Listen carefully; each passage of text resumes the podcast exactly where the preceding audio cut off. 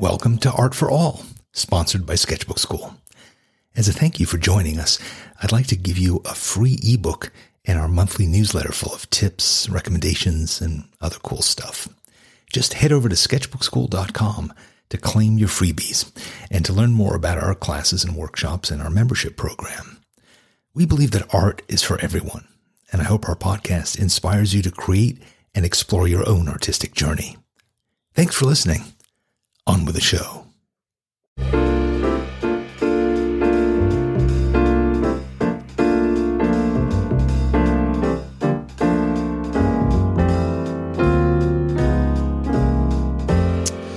Welcome to Art for All, the Sketchbook Skool podcast. I am your host, Danny Gregory, and I'm the author of a dozen or so books on art and creativity. And I'm a sketchbook artist.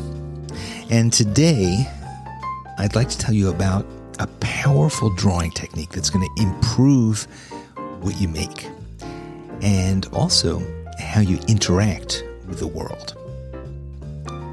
So, what were the very first things that you ever learned? Well, unless you're Mozart, there were probably things like walking and talking and using a spoon and a sippy cup. You learn these skills from somebody who knew how to do them well, like your mom or your older brother. And you learn them by, by watching, by watching intently. Check out how a baby or a toddler watches. It's like a lion on the veldt, or my dog as we unpack groceries, unblinking, rigid with attention. Now, and speaking of Mozart, how do you think he became a prodigy at three? He watched his older sister take harpsichord lessons, and he watched his father play the violin. It's no coincidence that so many prodigies, from Michael Jackson to Wayne Gretzky, were the youngest kids in large families. Lots of people to stare at and to learn from. When you learn this way, you create a vision of yourself performing the skill, a mental video that you play over and over. As the scene loops, it's burned into your brain it creates new neural pathways and locks in the nuances of the skill. You notice not only the steps that the expert take, but the intensity and the rhythms with which they perform the actions, the way that all the component parts of actions come together into one cohesive, coordinated whole. And in time, these observations lead to fluid and confident motions.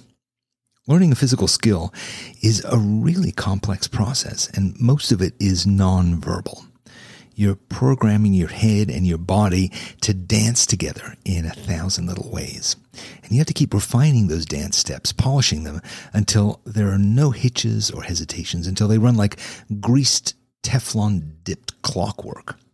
That's how you learn to walk, to dribble a soccer ball, to drive a car, to play the guitar, and to draw. You program neurons. If you want to improve your golf swing, watch Ben Hogan on YouTube.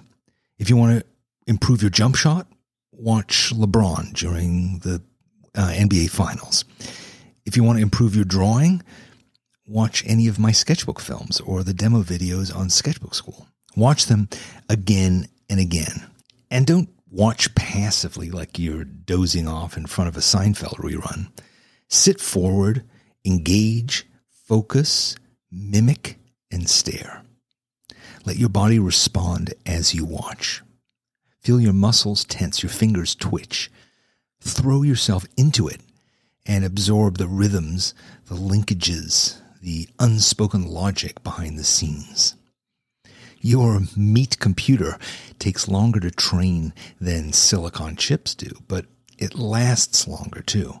Once you forge these connections, they're going to last you a lifetime. Neglected, they'll grow rusty and overgrown, but with a little practice, you can prune them and get them up and running again like a long forgotten stretch of railroad track. You never fully forget how to ride a bike. And the same holds true for the network that you've built between your brain, your eyes, and your hands so that your pen will make lovely marks in your sketchbook. Stare, engage, mimic, and repeat. Thanks for joining me today. I'll create something new for you again next week. Until then, I'm Danny Gregory, and this is Art for All.